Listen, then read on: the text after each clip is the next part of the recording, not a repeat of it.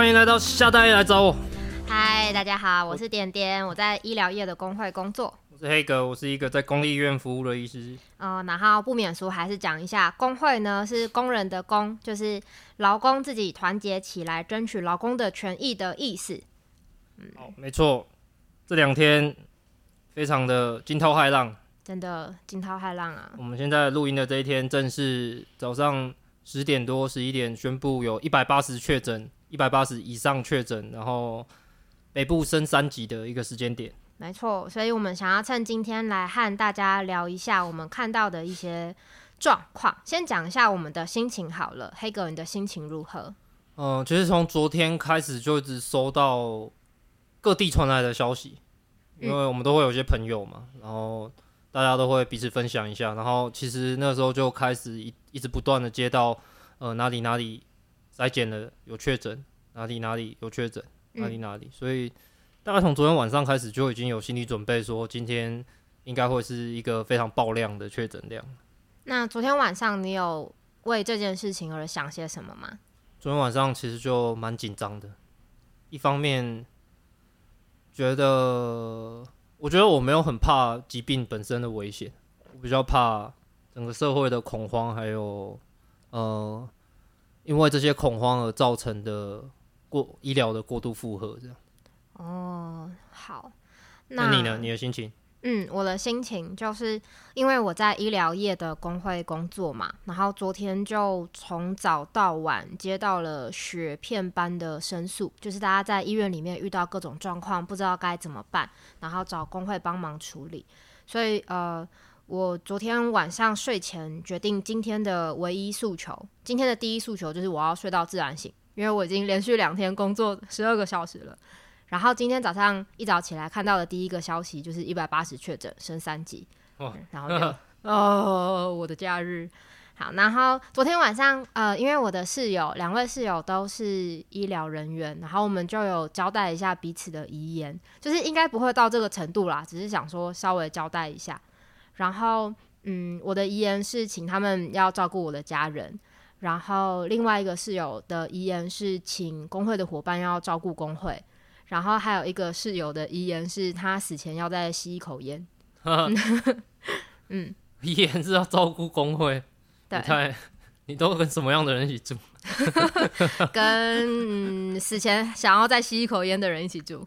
好，嗯。啊，因为他有个遗言是要照顾猫咪，但他说觉得这点不用交代，我们自然就会把猫咪照顾好，所以不担心猫咪的问题。哦，那我们今天主要跟大家聊两个事情，啊，都是大家在这样疫情的状况里面比较担心的，一个是筛检，一个是疫苗。嗯，那我们先从筛检开始好了。好，那我们知道昨天从昨天开始就有，因为台北市政府在万华地区开了几个筛检站嘛。嗯，昨天是三个筛检站，今天是四个。对，那。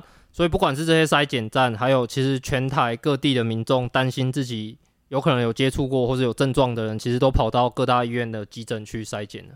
嗯，那所以我，我我们两个因为在医疗业，我们就听到了很多相跟筛检相关的问题。其实这个筛检现在已经造成医护的负荷蛮大的。对，就是我觉得这个可以理解，一般的民众大家会很想要知道，尤其是万华地区的民众会很想知道，哎、我是不是确诊？到底？到底我现在可以正常生活吗？还是我应该把自己关起来，不要跟任何亲朋好友接触，还是怎么样？大家会想要知道这个讯息，然后就跑去筛检。那实际上，就今天一整天筛检大概五百人的状况呢，呃，有一成的人确诊，一成的人是阳性。你是说万华那边对不对？对，万华万华这边就还蛮严重。那但是就医疗端这边的状况是，急诊的人力有一点超过负荷了。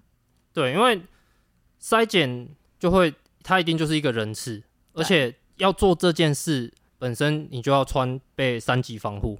嗯，三级防护就是从头到脚全部包起来哦，因为筛检的时候就是挖喉咙嘛，所以是病毒它会喷发的一个。时刻，所以除了什么透明隔板啊，就是一定会穿三级防护。那大家就想象一下，你是一个医疗人员，然后你穿的热到爆的的一个衣服，然后在这个天气下面在那边筛检筛一整天，或者是你进到急诊里面，你就要脱掉，然后你出来就穿穿脱穿脱穿脱。对，而且有大量的民众，所以我们可以想象一下，需要呃第一个管理这些民众嘛，他们也有群聚的风险，然后再来是要做筛检的业务，然后再来结果出来以后，你还要再分批分派他们去该去的地方。嗯，阳性的你就要把他们分仓分流的去隔离。对，那我们跟大家讲说，这个医疗人员已经有点负荷过重的资讯，其实并不是叫大家不要去筛检，而是好像我们可以用这个来想一下，说现在政府的政策是什么状况？对，因为这两天我自己有非常明显的感觉是中央跟地方的动作有一点不同调了。嗯，特别是呃，我我自己的感觉是在过去中央其实它会有一个相采一个相对强硬的步调。嗯，我我们中央宣布了接下来的方向是什么，我们就会这样做，请地方政府配合。但这两天好像已经不不管是台北还是新北，他们已经开始讲说他们自己的策略了，甚至新北侯友谊他已经说有可能会最坏的情况有可能要封城，竟然是由侯友谊讲的，而不是由中央去宣布这件事情。嗯，那包括这个就有点反映到现在筛检的这个态度了。现在台北市政府给我们的感觉好像是他其实鼓励民众去筛检。就是普筛嘛，对不对？所有的人都可以去筛。普筛应该比较是强制性，每个人都要筛。哦，好像还没有到那个程度。嗯，现在是嗯筛检不用钱，然后只要有意愿的人，你就去这些筛检站，就都可以筛。对，那这个中央跟地方不同调的情况，我们认为有可能会让中央跟地方的医疗资源调动上会有困难或冲突。嗯，因为中央如果是以嗯，精准筛检，然后疫调为主的话，那他们的人力就会人力配置就会嗯着重在疫调。那如果是鼓励民众多多来筛检的话，嗯，就会有更多的阳性出现。那我们不可能说像今天确诊一百八十人，我们不可能每一个人都去做出很详细的疫调。对，那在我的感觉里面，这两个方向其实都有它合理的地方，因为站站在地方政府的角度，他们也希望民众安心嘛。嗯，诶、欸，那我想问一下黑格你自己呢？你觉得怎么做会比较好？呃，当然我不是公卫的专家，不过我自己的感觉是，现在也许当你觉得我有去过危险的地方，因为我们已经知道万华有十趴了嘛，嗯，我有去过危险的地方，然后我有接触过可能有可能有染疫的人，嗯，然后这种情况下，我觉得就在家隔离，除非你有症状，嗯，也就是说，如果你是轻症，然后怀疑自己是感染者，你就先当成我有了，你就在家隔离。那就嗯，礼拜一也不用去上班了，这样子吗？嗯，这个就会是一个更复杂的问题，对不对？因为他如果要请假的话，对啊，因为如果筛出来是阳性的话，那就一定是隔离。可是如果是我自己觉得自己怪怪不去上班，那还要请自己的假。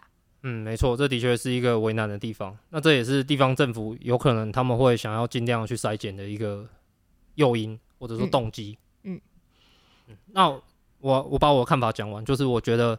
轻症在家隔离，然后有症状的人，会喘的、会发烧的，然后或是觉得自己很严重的人去医院，这样子我们的医疗系统才有可能慢慢的把它负荷过来。这其实好像就是那个美国疫情大爆炸的时候，美国政府对人民的呼吁，就大家都先假设自己有可能是确诊者，然后考量医疗系统超载的这个情形。嗯，没错，我我现在也是这样想。那你呢？你对筛检这个事情怎么怎么看？我会怎么看？因为我这边真的是接到太多医疗人员的申诉了，就是急诊，然后根本就忙不过来啊，然后寻求资源也不一定有协助啊，等等。你的意思是因为筛检的业务而忙不过来？嗯，对，因为筛检业务所以忙不过来。什么医护人员已经在医院两天没有回家啊，这种很很可怕的事情。所以我会觉得反方向诶、欸，应该是先盘点我们有多少的人力，然后决定这些人力怎么配置，之后再来决定我们是要扩大筛检，还是我们就嗯，嗯，就是像黑哥刚刚讲的方式，鼓励大家在家。那有没有能力去盘点现在的医疗人力还有配置？这个其实就蛮考验医院跟政府的掌握。对，而且它它也会跟中央地方权责有关。对。还蛮为难的，就我我其实对他们的能力并不是非常有信心，但我觉得这个是最好的处理方式。你对谁的能力没信心？嗯，我对于这有点 有点敏感，你一定要这样问我吗？好，没关系。那我们筛检就讲到这边。嗯。那我们想强调重点就是，光是这两天就已经有非常多的在急诊的医护人员，他是忙不过来，因为筛检的关系，而且要资源也要不太到。对。对，那所以当然我们这个台可能没什么影响力，不过我们我们自己的想法是，如果你的症状并不严重，可能先不要去急诊。对，就是如果你呃你没有发烧，然后或者是你嗯、呃、就是不严重，各种各种状各种症状不严重，就请大家尽可能待在家里面，把医疗资源留给现阶段最有需要的人。没错。好，那我们再来来谈疫苗。嗯，聊聊疫苗吧。你打疫苗了吗？我没有哎、欸，你打了吗？我打了，我上个月就打了。你好棒。嗯嗯，我是第一顺位嘛，医护人员。嗯，好。那我们其实原本想要跟大家就是谈疫苗，是要鼓励大家打疫苗，但现在好像不是这个状况，对不对？原本大家不想打，现在大家都抢着去打疫苗了。对，现在据说已经要排到五个月后才有预约。我有还有同学要去苗栗打。那 苗栗也太远。那黑格，你要不要说说你自己的观察？为什么原本大家不想打疫苗？呃，我讲，因为我们是第一顺位嘛。嗯。但是其实大家看新闻应该也都看到，就是其实很多医疗人员在之前是不愿意打的。哦，先讲个数字好了，医疗人员打疫苗的嗯、呃、比例不到两成。嗯，就是之前，之前对现在最新的数字还不知道嘛。嗯。那为什么会这样呢？我我自己的亲身感觉是，第一个当然是那个时候我们买到疫苗以后，准备要开始打的时候，开始欧洲他们开始有 AZ 疫苗的血栓的状况开始发生。嗯，那大家看到血栓当然会很害怕嘛，因为血栓在医院里面都算是急症。哎、欸，要不要讲一下什么是血栓？血栓就是我们流血的时候会结痂嘛。嗯，结痂那个东西，结痂的东西在血管里面产生的。那个东西就叫血栓，所以就是身体里面的某一条血管突然堵住了。呃，应该说它会产生一个像一颗球一样的东西，然后它有可能会把更末梢比较细的血管堵住。哦，所以血栓严不严重，其实是要看它堵住了哪一条血管。哦，假设它堵住的是脑，就是中风。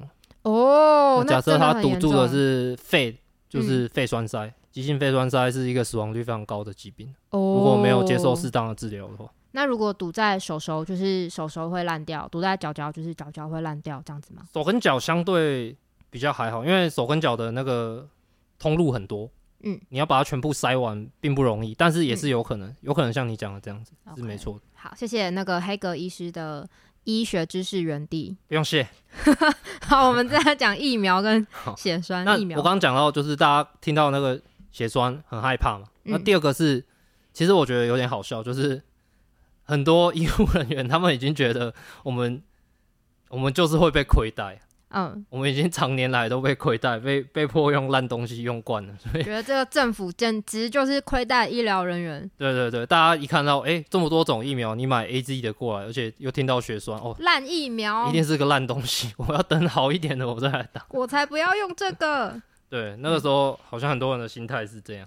嗯，那就我们也回顾一下疫苗刚出来的时候的的状况。除了台湾的医疗人员不太想打疫苗之外呢，嗯，更就是在台湾取得疫苗之前，有一段时间是我们无法取得疫苗的。那个时候话题的焦点是台湾要怎么抢到疫苗。对，那为什么会有抢疫苗？就是当时生产的产量还没有那么够，然后呃，一些欧美的大国他们就抢着去买疫苗。没错，我们知道，其实西方先进国家有囤货的情形嘛？对，就是讲难听一点是囤货，嗯，囤货就是囤货。像我们现在在囤卫生纸跟泡面，简直就是逊爆了。他们囤的是疫苗。嗯、呃，加拿大囤囤的货好像是他们人口的十倍，然后他们一个人可以打十支的。对对，然后英国跟澳洲买的是五倍。哎，怎么都是英国殖民的国家？就是昂格鲁撒克逊的霸权嘛。对，好厉害，好棒棒。然后当时好像最快开始施打的是以色列，没错。嗯，那我们其实可以看现在施打率很高的几个国家，以色列嘛。对，他们现在不但在打疫苗，他们还在打加沙走廊，这是另外一个部分。对对。然后请大家多去看国际新闻，以色列在打加沙走廊非常过分。没错，这个常年来的历史问题。对，然后，我们讲回疫苗。呃，美国是已经超过一半的人口打，然后以色列刚说打了大概九成，美国是过半。然后，嗯，加拿大一些欧洲的国家，阿拉伯也是大概一半左右的人有施打。那非洲、南美、东南亚，嗯，不到一成。台湾在这两天之前不到一趴，呵呵，不到一趴，不到一趴。那其实你刚刚讲的这些名字就很明显。一个是欧美集团，对，一个是跟欧美集团感情很好的产石油的集团，而且很有钱，阿拉伯国家。对，嗯，其他的就是没有人，这个地球上没有人在乎的第三世界。好，那当然，当然这两天开始，已经大家都一窝蜂的去打疫苗。那我们打疫苗的目的其实是为了群体免疫。要不要解释一下什么是群体免疫？应该大家也多少最近都有听过群体免疫这件事。群体免疫的意思就是说，我们大家都有抗体的时候，不管是细菌或病毒，它就找不到宿主了。嗯，尤其是病毒，病毒一定要有宿主才能活。那找不到宿主的情况下，它就会自然消失。哦，那还还不错，就是他哎、欸、找这个人无法，找第二个人无法，然后他要找第三个人，第三个人可能没有打疫苗，但他还没找到第三个人的时候，就呃我死掉了这样子。对，那其实这次疫情，大家最终的希望是放在群体免疫上。嗯，那但是很残酷的是，我必须跟大家说，我们人类历史上达成群体免疫，严格上来讲只有一次。哪一次？就是天花。那是什么时候？呃，在一九，如果我没记错的话，是一九五零。到六零年代的时候，天花从这个世界上消失。哦，所以现在地球上是找不到天花。天花是什么？病毒吗？嗯，对。哦，好，病毒掰。对，对，所以现在现在你不会得天花，因为没有这个病，没没有这个病源了。嗯，对。但但是我们只有达成这个这么一次而已。那我们而且我们花了多久时间呢？嗯、多久？从从第一次有疫苗的概念到天花根除，花了两百年。哦，很久哎、欸。对，所以所以其实群体免疫这件事情是非常非常困难，你要花费很多的公共资源，很多钱，然后很多人愿意配合，我们世界才有可能根除这个东西。那我们是怎么做到疫呃天花在地球上绝迹的？我们怎么做到的？这个其实要回到那个时候的一个那个时候的世界的脉络来看，其实那个时候世界相对是很重视公共卫生的，很重视传染病的，嗯、但是随着时间。这个我们可能之后也可以慢慢谈，就是西方国家、先进国家慢慢的把资源从公公公领域抽出来，嗯，慢慢的呃不再重视公共卫生，然后不重嗯不重视公共卫生，那改重视什么东西？哦，就是这五十年来西方国家大量的把公部门给私有化嘛，这个其实是一个结果。嗯那我们现在可能很难想象，现在全世界把疫苗这个群体免疫的希望都放在这些私人公司上。可是天花的时代是怎么样？天花的时代，疫苗是国家做的，哦，疫苗是用国家的力量去研发的，嗯，对，所以其实我们才隔了五十年、六十年，我们已经很难想象那个时候的公共卫生或是公部门的规模到底是怎么样。OK，所以在嗯天花疫苗的那个时候是国家研发疫苗，然后国家规定每一个人都要打。然后相对照现在是，嗯、呃，这些私人的大药厂在生产疫苗，然后买得到的人就买，抢得到的人就抢，是这个意思吗？对，其实是这样，没错。嗯，对。不过当然，疫苗现在还是一个相对比较公领域的事情。嗯，因为我们也知道，比如说在台湾刚出生的小 baby，他们就要有疫苗护照嘛，就是要一一个一个打，一个一个打这样子。嗯，对，只是它的规模。要怎么做而已。好，好，那我们聊到这边，先稍微休息一下。好，休息一下。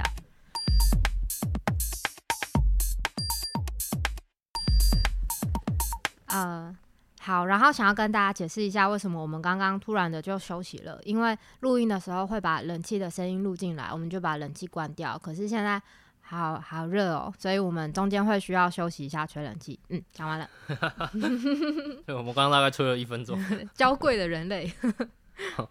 好，那我们刚刚讲到群体免疫嘛，嗯，那其实就是想跟大家讲说，我们现在离群体免疫还很远，而且它是一个其实非常困难、很难达到的事情。嗯，但是我们还是要尽力的去做。嗯，就是而且它需要一些公共的力量，公共国家。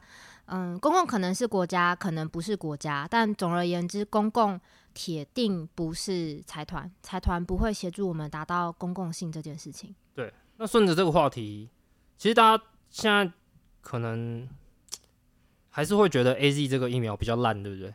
有血栓啊，AZ 血栓呢？对对对，那我讲一下我自己的感觉，嗯、就是我自己从一开始关注这些疫苗厂商到现在，AZ 它是。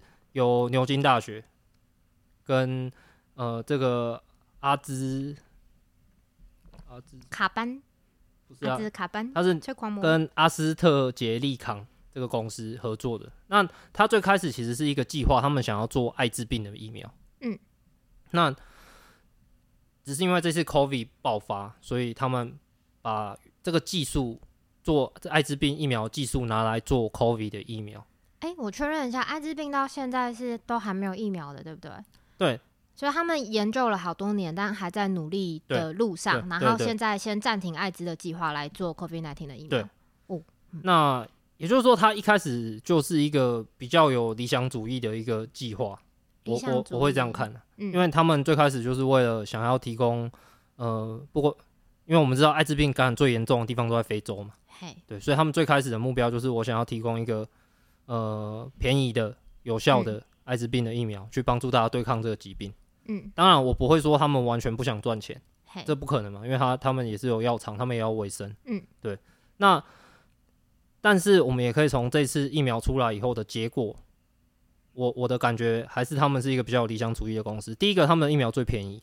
哦，大概是多便宜？跟其他比起来？呃、跟辉瑞还有莫德纳比起来，可能便宜了一半以上。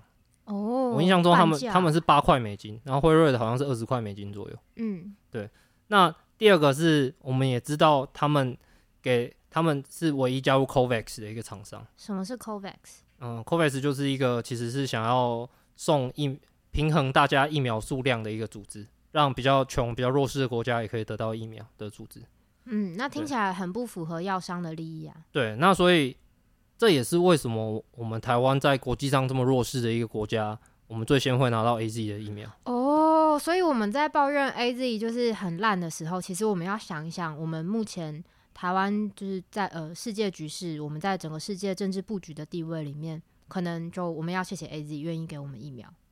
当然我们有付钱也，也是不不也不是完全的感谢，哦、我们好可怜。但是同时间我们可以看到辉瑞跟莫德纳他们做的事情是，他们提供给了你刚刚讲的，包括欧洲英美集团，嗯。然后包括石油产油国以色列大量的疫苗，嗯，甚至给到加拿大，他们有十倍的疫苗。就是谁愿意掏钱，我就卖给谁，不管分。嗯、可能还不止哦，他他是他是还多卖给你嘛？哦，不是卖到你需要的量，哦，我还多给你这样子。嗯，赚爆。那所以其实它这里面有很多政治问题。那我在这边想谈一下疫苗跟国际政治的关系。嗯，我们知道中国有两款疫苗嘛？国药跟克星，嗯，那台湾一直是对他们相当的不信任，就是觉得中国来的东西，就你看奶粉都是毒的，酒喝了会瞎掉，就是对啊，不太安心。那他们确实在第三期试验的时候，资料也是相当的不公开，嗯哼。但目前看起来，他们有提供给很多第三世界国家使用，不管是赠与或是卖给他们。哦，对，那目前看起来是有效的。那我在这边想讲的是说。因为美国还在一个后川普的时代嘛，后川普是什么意思？就是川普刚刚卸任，拜登刚上台。那川普时代，我们知道他其实是想要把美国抽离国际体系的，嗯，甚至他说要退出 WTO。哦，对，有这个事情啊，不，不是 WHO，对对对，他说要退出 WHO。对，所以现在有一点是一个国际政治真空的时期。那中国不断的将他们的疫苗。要提供给第三世界国家，确定他们的影响力。OK，就是它在政治的效果上是让中国它有办法，嗯，在整个呃世界局势的版图里面变得好像更更有某种地位。但它在呃它在另外一方面效果上也是协助这些第三世界国家买不到疫苗的，可以比较便宜的价格取得来自中国的疫苗。虽然我们可能对于这个疫苗不是那么的安心。没错。然后与此同时，你也看到。像辉瑞跟莫德纳，他们并没有在国际市场里面试出很多的疫苗，反而是美国跟加拿大他们囤了非常多的疫苗。那这些，嗯、呃，像呃莫德纳或是辉瑞，他们是不愿意把疫苗卖给第三世界国家吗？还是他们买不起，还是什么情况？这个我就不晓得，不过都有可能。但是我想跟大家说的是，这样子第三世界国家理所当然会觉得 美国跟加拿大你们很伪善嘛？嗯。哪一种伪善？因为你们口口声声讲自由、平等、民主、人权，但是你们做的事是自己把疫苗囤起来。嗯，OK，就是呃，以人权立国的这些西方先进国家，在实际上，嗯、呃，疫苗，嗯，就当时生产还不足的时候，呃，比较优先考量的是自己国内，比如买个五倍或是十倍，而不是想说怎么样让其他国家、其他比较穷的国家也可以得到相对应起码的资源。没错，所以接下来疫苗也是国际政治角力的一个战场。嗯，那美国实际上他们疫苗的数量是嗯足够的嘛？就之前看到的资讯说，反而反正现在美国。呃，会打的人就去打了，不会打的人他可能就没有打算要打。那总而言之，呃，欧美国家是有多的疫苗，那这些疫苗他们可能宁愿放到过期，也不会想要拿去援助给其他的国家吗？其实也不是，我我看最近的新闻的话，可以看到第一个是拜登他讲了一件事情，就是他愿意让授权给授权，他愿意去推动说疫苗的非专利化，在限定的期间里面。嗯，因为我们知道药药厂它发明了一个药物，它会持有一定年限的专利期，这段时间只有它能做。嗯，然后过了以后，其他药厂就可以生产这个结构的药物，可能就叫学名药、副厂的药。嗯，那拜登他讲的就是，呃，那我们先让各个厂商都来做这个学名药，来尽快让全世界都打到疫苗。嗯，对，所以美国他也开始注意到说，嗯、呃，我们如果再这样囤货的话，我们会失去在这个世界上的领导的地位。哦，就是嗯，第三世界国家会觉得真的太太不平衡，太独揽。对，就是虽然本来就嗯，全球本来就各种不平等，可是因为疫情的关系，这个不平等的状况被加剧了。有钱的国家，还有在政治上面比较优势的国家，他会得到更多的援助，然后没有嗯，就是比较弱势的国家就会变得更弱势。没错，所以这个疫苗分配的问题现在也是一个真正的全世界的政治问题，没错，全球政治。好，然后那我想要补充一个资讯，诶，就是呃，就是大家知道最近疫情很恐怖啊，就是诶，台湾的疫情这两天很恐怖，可是台湾比起真正很恐怖的地方，其实是小巫见大巫。嗯，想要和大家谈一下印度，就是印度他们呢，嗯，之前疫情大爆发嘛，每天的确诊是四十万人以上，四十万人，超多，超级多，四十万人确诊。然后他们的疫苗施打率其实也很低，就是只有嗯一趴这样，然后呃呃不到十趴，反正就是一很低啦。但这个有点讽刺，因为印度是全世界的制药大国。对，嗯、那就说好像看我看到一个资料说，这个地球上有一半的疫苗是印度生产的，对，但是印度自己施打的疫苗却很少。那有可能是，也有可能是民众不爱打，但是有更高的可能是这个疫苗他们生产出来就卖给其他人，就好像呃第三世界的国家会生产各种就是代工啊手机三 C 产品，但是富士康没错，但是工人自己是买不起的，工人 买不起自己生产的产品，这个叫异化劳动。对，好，然后我们再讲回来，印度，嗯，当时其实就前阵子啦。英美啊、欧盟啊，甚至台湾都有去给一些援助，像台湾好像给印度几百台呼吸器。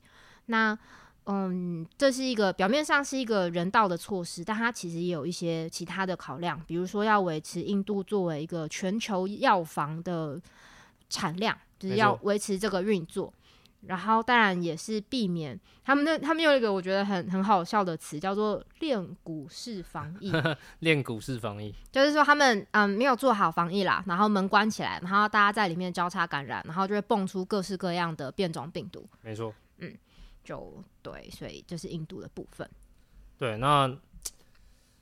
印度的状况，他现在总确诊人数已经超过两千万人，已经是比比一个台湾的人还多。全台湾的人都确诊，然后全部塞在印度的意思。那我们我最后再跟大家补充一下，目前跟 AZ 有关的一些疫苗的证据。嗯，那第一个当然就是大家可能也都知道，就是 AZ 这个疫苗目前对南非变种病毒的保护力是很差的。嗯，对，所以我们国家现在可能最担心的就是。这个破口继续扩大，然后甚至让外来的南非的变种病毒再进来，那这样我们现在已打的疫苗也没有用。嗯、对，那当然现在全全世界的主要疫苗厂商也都在努力的针对变种病毒再继续继续研究。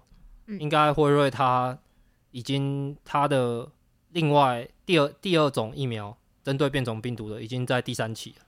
哎、欸，我觉得这很像那个、欸，很像以前一些末日科幻电影的场景，就是人类在跟病毒比速度，病毒在各种变化变异，然后我们就是哦，赶快看我们研发的速度可不可以追上它的变化。没错，那我我最近有一个感触，就是所有的灾难片，所有的科幻灾难片的开头都是因为某个科科学家的话被忽视，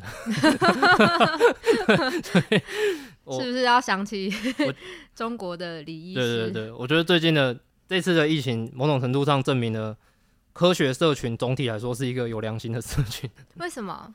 呃，就就像你刚刚讲的李文亮医师，嗯，然后或者是你看全世界以这么快的速度提供出疫苗，嗯，然后再来就是全世界的科学社群对于 COVID 的研究是这么样快速、嗯、史无前例的。听起来黑格对人类还蛮有信心的。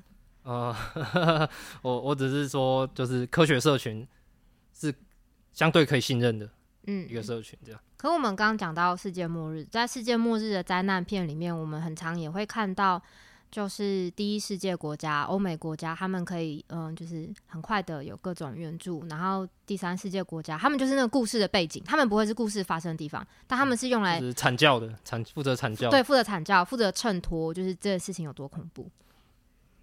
没错，我我完成了我简短的批判，我需要这个，就是每隔十分钟要批判一下西方资本主义集团的一个、嗯、对我我有这个需求。好，那最后想跟大家说，就是现在其实全世界关于 AZ 的政策，主要是根据一个研究，他在研究就是在研究说，目前已经打了大量 AZ 的欧洲国家里面，他去看。因为疫苗副作用产生严重伤害的比率，嗯，那他抓了两个两个年龄哦，一个是二十五岁，也就是所谓的年轻人，一个是五十五岁。等一下，二十五岁才是年轻人，那我已经不是年轻人了。对啊，等一下，这是这是我今日最大的打击诶，比升三级还要。疫苗的世界里，你不是年轻人哦，好好，我有一点难过。好，你也不是年轻人，笑屁啊！我已经不是很久了。好，好，那。二十五岁里面，每一百万个人里面会有十一个人因为疫苗副作用导致严重伤害。每一百万人里面有十一，这样算多吗？好，没关系，我们先记住这个数字。那五十五岁的人有每一百万有四个。嗯，好，那再来次我们要看因为 coronavirus 因为 COVID nineteen 死亡的人数。嘿，二十五岁是二十三，每一百万二十三个。嗯，然后五十五岁是每一百万里面有八百个。哦，八百个，好好多哦。哦，所以说二十五岁他疫苗的严重伤害人数十一，对上 coronavirus 的二十三，它这个比率相对的是很接近的。那五十五岁的则是四比八百。哦，对，所以这就是为什么现在世界各国对于 AZ 疫苗的态度是我们鼓励老年人去打，就是老人去打的 CP 值很高。对，因为他们副作用比较少，而且他们因为新冠病毒产生。严重疾病甚至死亡的人数也多很多。嗯，对，所以我认为 AZ 疫苗它对老年人是绝对可以推荐的。那这样年轻人怎么办？打别的厂牌？呃，就是像加拿大，他们有人口十倍的疫苗，他们就是打别的厂牌。那台湾呢？你会鼓励台湾的年轻人还是去打 AZ 吗？呃，我就我个人而言，我当然是鼓励。因为每一百万分之十一的话，这个这个 paper 很有趣，他还整理了出来说被车撞死的人数多多少？被车撞死的人数每一百万有一百一十个人。一百一十，也就是说，呃，我打我因为打病打疫苗，所以发生严重的后果的的次数，是因为车祸所以死掉了四分之一。对，所以你被撞死的几率是十倍。哦。然后，如果你不敢打疫苗的话，那我建议你也不要骑车，对吧？更可怕，可怕十倍嘛。对，我只要骑车，我在在路上死掉的几率，就是我因为打疫苗所以死掉的几率的十倍。对对对，没错。嗯，请大家注意交通安全。但是今 哎，今天今天马路上车子就变少了。我今天骑车，嗯，好。对，升三级了嘛，大家大家都不敢出门。嗯，好。好，那我们今天进入最后一个 topic。嗯，想要和大家聊一聊。那个医疗崩坏，好，那现在疫情升温了，今天一百八十个，其实台湾人也要开始严肃的面对医疗崩坏这件事情嘛。对，就我们呃先讲一下医疗崩坏的定义好了。医疗崩坏呢，它就是说呃一个原本的系统，原本系统它日常运作，然后结果就超载了。我用电脑举例的话，就是，嗯，我开我开十个 Word，然后再开十个 Excel，然后再开十个 PowerPoint，然后再开呃那个 Google Chrome，再开 Firefox，然后再开 IE 哦，IE 其实最大的问题。然后我我再打电动，然后我的电脑它就会没有办法同时处理这么多的问题。那如果我原本的 Word 其中一个在写我的论文，我就会没有办法存档，然后最后我的电脑就会整个宕机。然后医疗崩坏就是这个宕机的意思，就是他目前接收到的工作量超乎他可以负荷的太多倍，他就整体宕机，什么都做不了。我每次都觉得你的比喻有点介于难懂跟好懂之间，每次都讲一些有点微妙的比喻。没有啊，这个就是大家会发生的状况啊。你在写论文的时候，你就会忍不住开很多分页去看新闻，然后你.你的论文就会没有存档。好，嗯，那那这个世界上目前有有什么地方医疗崩坏？嗯，像刚刚讲的印度啊，还有大阪，呃，我，嗯，刚刚是猫咪从地板上跑过去的声音。好像比如说大阪啊，他们的 ICU，呃，就是加护病房，呃，全大阪有三四百床，然后已经全部都满床了。但是在等 ICU 病床的人，其实有一点五万人。你就等到什么时候？对啊，你就想象一下，要住 ICU 的都是重症病患哦。然后他们带床是五位数的。你就根本就你这个时候，不管你去找议员还是你去找总统，都是瞧不到床的。然后，嗯，大阪的死亡率甚至高于印度。然后很多老人他就只能等死，尤其是长照机构，长照机构都是老人嘛，老人又就是容易得 COVID-19，然后又有群聚，然后有一些数字出来是长照机构群聚感染之后的死亡率高达百分之二十五，很很可怕，四床里面就有一个老人会死掉。百分之二十五。对，那除了嗯，因为 COVID-19 所以重症之外，也会有其他的状况，像是一些小病、一些慢性病，原本你都可以去医院看医生的，但是现在因为 COVID-19 的关系，整个医疗系统没有办法运作。然后，比如说你糖尿病好了，然后糖尿病，然后你又不能出去买菜，你就在家煮菜，然后可能你是一个地狱料地狱料理的创作者，然后你切菜就切到手。然后大家知道那个糖尿病患的末梢其实很伤口很难愈合。嗯嗯嗯嗯、好，那你可能想说，诶，那我就算了，我在家贴个 OK 绷。嗯。结果后来你就蜂窝性组织炎，嗯、然后你蜂窝性组织炎你也住不进 ICU，因为 ICU 躺满了 COVID-19 的病患，然后你就死掉了。嗯、然后你就死掉了，你只是因为切到手而已。我了解，嗯、你又讲了一个稍微有点难懂的比喻，不过你的意思就是说，有可能本来是轻易可以治愈的一个病，对，但是在这种情况下变成一个致命的病，对，或者是。对啊，这个这个例子其实很多。你痛风就是各种，那现在当代人就各种慢性疾病啊。对，嗯，好，那其实还有印度，对不对？印度的情况，大家应该在新闻也看得非常多了。恒河恒河里面 堆满了尸体，超耸动的。然后那个焚化炉是露天，露天，就像我们在中秋节会在公园烤肉一样，他们的他们就会有某一个区域，然后露天的做火化。对，而且印度这个医疗的器材生产大国，现在氧气不够。对，然后甚至有些医院，他要求大家要自备氧气才愿意收住院。然后，嗯、呃，他们他们有氧气站，所以就是我每天要去氧气站前面抢氧气。如果我没有抢到氧气的话，我的家人就会从医院里面被踢出来，因为医院自己也没有氧气，所以他们不可能放一个病人在那边，然后呃也没有氧气，然后就死掉。他们会宁愿把床位留给抢得到氧气的人。没错，嗯，还蛮可怕。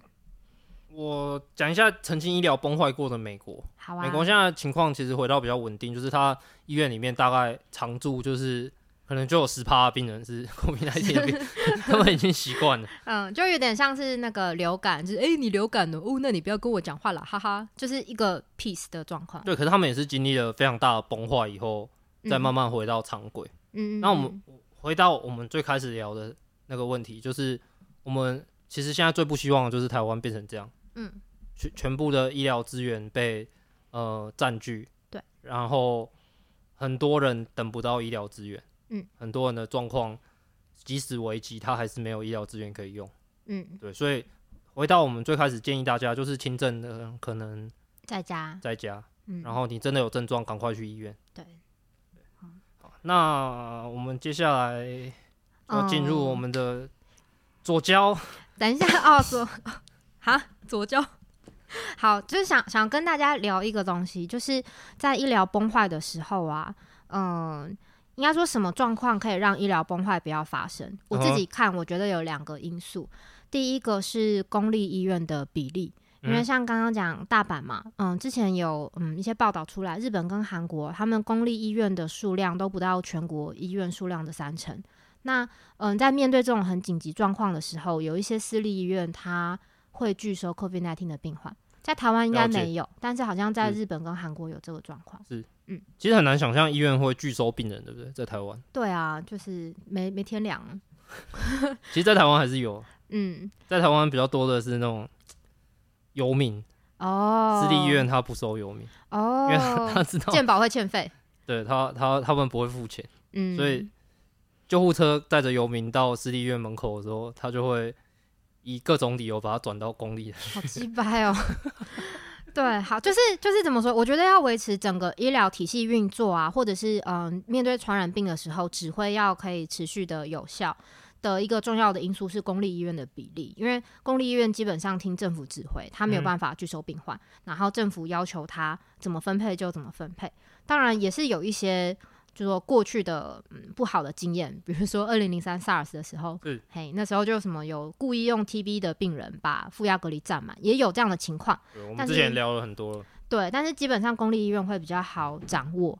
那像这次印度这么可怕啊，它有一个状况，就是印度它的医疗体系，因为它被英国殖民嘛，然后英国的医院是全部都是公立，基本上全部都是公立医院，嗯、就跟我们的嗯、呃、义务教育一样，你可以有私立的学校，但是基本上以公立为主。是，嗯，但是印度它在当时从呃英国独立出来的时候呢，政府他觉得医疗不是一个刺激经济发展的东西，所以它核定的医疗预算非常低。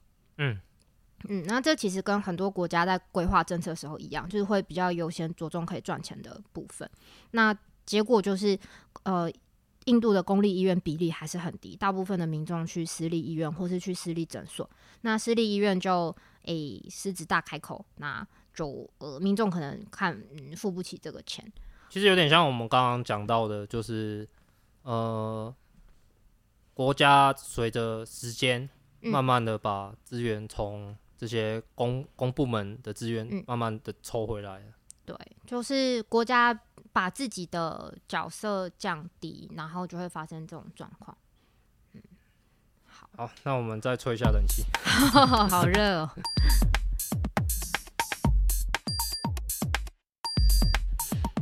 好，吹完冷气了。耶哦，冷气真是世界上最伟大的发明之一。台湾缺电哦。呃，好，我们来继续教教单元，想要很尴尬的回避这部分。那个教教教教单元的重点，其实是要跟大家讲一件事情，就是呃，台湾的医疗人员常常会觉得民众都有那个滥用医疗资源的状况嘛，对不对？就是什么呃，眉毛痛就来看医生，嗯嗯，头发骨折也来看医生，小小病啊，小病滥用急诊的问题嘛。嗯但我们反而，我觉得有另外一个概念可以大家想一下，就是，呃，如果我们的医疗资源啊，平常就是有多一些余裕的，那在遇到危机事件的时候才不会爆掉。就是我们其实需要一个缓冲的能力，就是类似的概念，有点像是电梯。有一个名词叫做安全系数，就是我们电梯上面不是都会写说可以载八个人或者可以载十个人嘛？然后有一个胖子进来，大家就会笑他，什么啊，你一个人要算两个啦，对不对？上面会写那个人数。嗯。但实际上在做测试的时候，他会去估可能至少要八个人的体重的可能要三倍，就是它实际上那个呃机械的结构是要可以承载更多好几倍的重量。然后他才会在上面写说，我可以载八个人，但其实他可以载到可能十六个人，或是二十个人都要那个机械可以稳定运作，没问题。就有点像我们开车，如果没有的时候，其实它也可以走一段路。哦，是啊，对，它也可以，就是它好好像可以可以还可以不同的车不一样，还可以走个几公里。欸、我，我很常我很常忘记加油，然后在路上看到它就是指针指到红红那一边，然后我就啊错赛了，加油站在哪？好，这样我以后可以放心一点骑我的车。所以你的意思是，当我们其实我们如果我们信仰资本主义，它会绝对效率的配置所有资源，最精简而且最刚好的配置的时候，其实我们面对像这样子的灾难，嗯，或者是突发状况的应变能力就会很差。对，就是我们会没有能力去承受冲击。没错、嗯。那嗯、呃，可以跟大家讲一些医院是怎么把人力抓到最紧的小故事，或是把配置抓到最紧的小故事。黑哥要不要先讲？你是医生。呃，我忘记了我要讲什么故事。你 你上次说你要讲巡房的故事，一楼巡到十楼。哦，就是我们以前在，比如说有一些教授嘛，他他病人就非常多，嗯。那病人非常多的时候，你为了要让医院他的住院出院的速度很快，嗯，的时候，你就会开始把病人塞到一些空的地方。嘿，所以理论上理想情况是我们类似的病人，我们抓在同一个护理站。嗯，但是那种情况就会变成说，因为我我病人很多，然后我要让他赶快出院，赶快住院，所以我我的病人就散在医院的各地。所以，比如说，原本假如呃四楼都是泌尿科，然后五楼都是骨科，然后他们现在可能就全院所有的病人随便乱放，就好像去餐厅，他为了翻桌率，他就会叫大家并桌。没错，不会到完全的随便乱放。可是我曾经是有跟着那种教授查房，然后一直查了两个小时，嗯，就几乎全院每每一楼都跑过了，就是同一科的病人，结果收在全院的不同楼层，嗯。我这边也有就是小故事可以跟大家分享，就是之前嗯、呃、有听过申诉是，诶反正急诊人力不够，然后你知道他们叫谁去支援吗？他们叫安宁的。护理师去支援急诊哎，安宁。安宁哎，安宁就是大家知道急诊是一个速度非常快的地方，而且是。一个病人都会很暴躁，所以护理师的速度你要跟得上病人的那个速度，不然他会嫌你很慢。所以很多人觉得急诊的护理师 脾气都很差嘛，急诊医师、护理师脾气都很差。对，但是那是因为急诊的病人也都很暴躁，然后他们请一个安宁病房的护理师去急诊，那安宁就是一个速度很慢的地方，你不能让家属跟快要死掉的病人恐慌，所以要各种轻声细语。然后后来安宁的护理师去支援急诊嘛，然后就被骂爆，就被急诊护理师骂，然后就双方都觉得很委屈，因为急诊就觉得你你速度这么慢，你没有办法帮我，然后安宁就觉得我我我我真的做不到，然后这个就是嗯，刚、呃、黑格讲的是呃，就是呃医院的床的配置，然后我刚刚讲的是医院的人的配置会出现的各种糟糕的状况。嗯，好，那我们今天要来到我们的收尾单元。收尾音乐，硬要 好，就是嗯，有一个医疗人员真心话的收尾单元嘛，然后想要跟大家讲，就是说刚刚讲这种呃人力交叉资源的事情啊，我有听过一个外科的护理师，他们病房被塞了很多内科的病人进来，然后他其实不会顾内科的病人，然后我就问他，那你要怎么办？他说，哦，我就用护理师的第六感来顾。学姐她好像怪怪的，医生他好像怪怪的，就是用玄学来看病，神秘学，他脸色脸色不太对，好像怪怪。了解。